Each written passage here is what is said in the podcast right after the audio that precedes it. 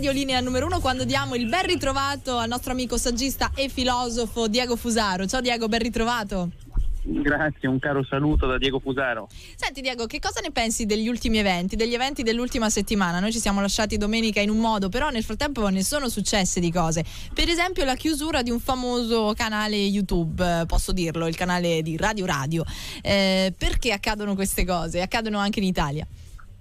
Sì, dunque, intanto io sono parte in causa perché collaboro attivamente con Radio Radio ormai da tempo ed è stata una cosa molto grave a mio giudizio, perché con un click hanno deciso che non doveva più esistere questo canale, che peraltro ha più di duecentomila iscritti, quindi è anche una buona centrale di diffusione di notizie e informazione. Radio Radio fa controinformazione da tempo e quindi è finita eh, ovviamente nel mirino di coloro i quali hanno l'interesse che prevalga una voce unica, un'unica forma di narrazione, e quindi è stata chiusa accampando peraltro delle, uh, delle accuse pretestuose e addirittura direi diffamanti, perché è stata accusata, pensate un po', di diffondere materiale pedopornografico, cosa falsissima ovviamente, certo, che è subito poi stata smentita, però sono anche accuse, capisci bene, molto, molto gravi, che compromettono anche l'immagine dell'accusato, che ovviamente ha subito provveduto a a dimostrare che era una falsità totale. Infatti poi è stato ripristinato il canale,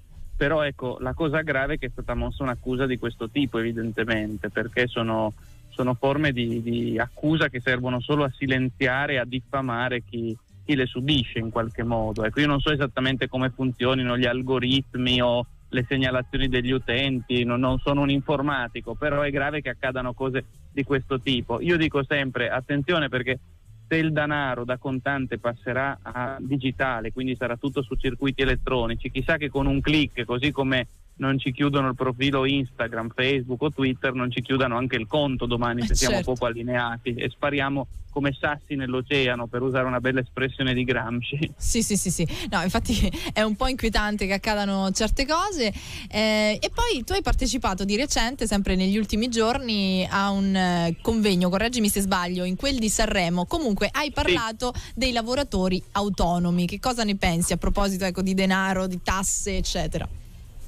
Beh, penso che sono stati tra i più massacrati in generale, soprattutto in questo periodo di quarantena, covid diciannove, lockdown, perché in sintesi, per un verso il governo ti impedisce di uscire di casa e ti fa tenere chiuse le attività, per un altro verso non ti supporta in alcun modo se non dandoti delle noccioline che servono per pagare le tasse al governo stesso, esatto. in terzo luogo ti fa pagare le tasse a giugno e in quarto luogo, questa tesi predittiva mia, in autunno ti preleverà qualcos'altro con patrimoniali o altre forme di tassazione vessatoria. Quindi di fatto è quella che io in un altro mio libro chiamavo la globalizzazione, cioè una sorta di massacro del ceto medio che diventa una sorta di servitù della, della globalizzazione, appunto. Quindi la globalizzazione che tutti magnificano guardandola dall'alto, se la guardi dal basso, dal punto di vista di chi lavora, partite I V A, salariati, piccole imprese artigianali locali, è una globalizzazione a tutti gli effetti.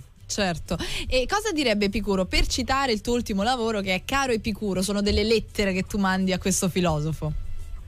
Eh, Epicuro sicuramente inviterebbe alla tarassia, cioè all'assenza di turbamenti, anche se è molto difficile rimanere imperturbabili di fronte all'occorrere di eventi come questi, quando ti chiudono l'attività o quando perdi il lavoro, in effetti diventa molto difficile. Sicuramente esorterebbe a cercare il baricentro in se stessi anzitutto, però è molto difficile, mi rendo conto, trovare il baricentro in se stessi quando intorno tutto va in frantumi, come sta accadendo purtroppo in questo, in questo periodo. Però una cosa è certa, senza l'equilibrio con se stessi non ci può essere neanche l'equilibrio con il mondo, quindi questo è un punto fermo da cui ripartire con Epicuro, credo.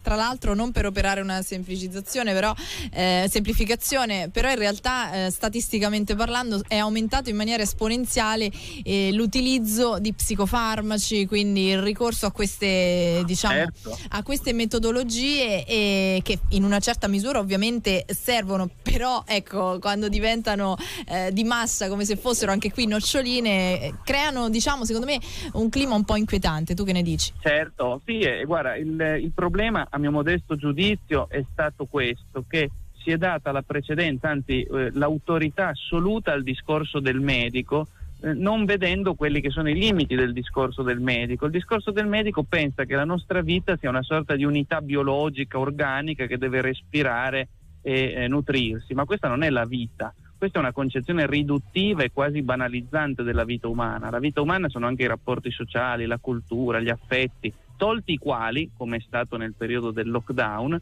si producono poi quelle forme di disagio a cui facevi riferimento, perché ce l'ha insegnato magnificamente Platone in un suo splendido dialogo che si chiama Il Carmide.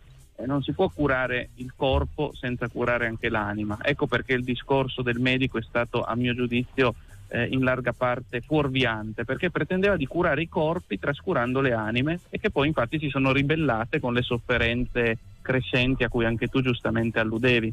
Certo, bene, e allora grazie mille della chiacchierata al nostro ormai filosofo e saggista, il nostro ormai amico che ogni domenica ci passa a trovare, Diego Fusaro. Seguitelo anche su, sul suo sito filosofico punto net e sui suoi social eccetera. Grazie mille Diego, a domenica prossima. Grazie, un caro saluto da Diego Fusaro.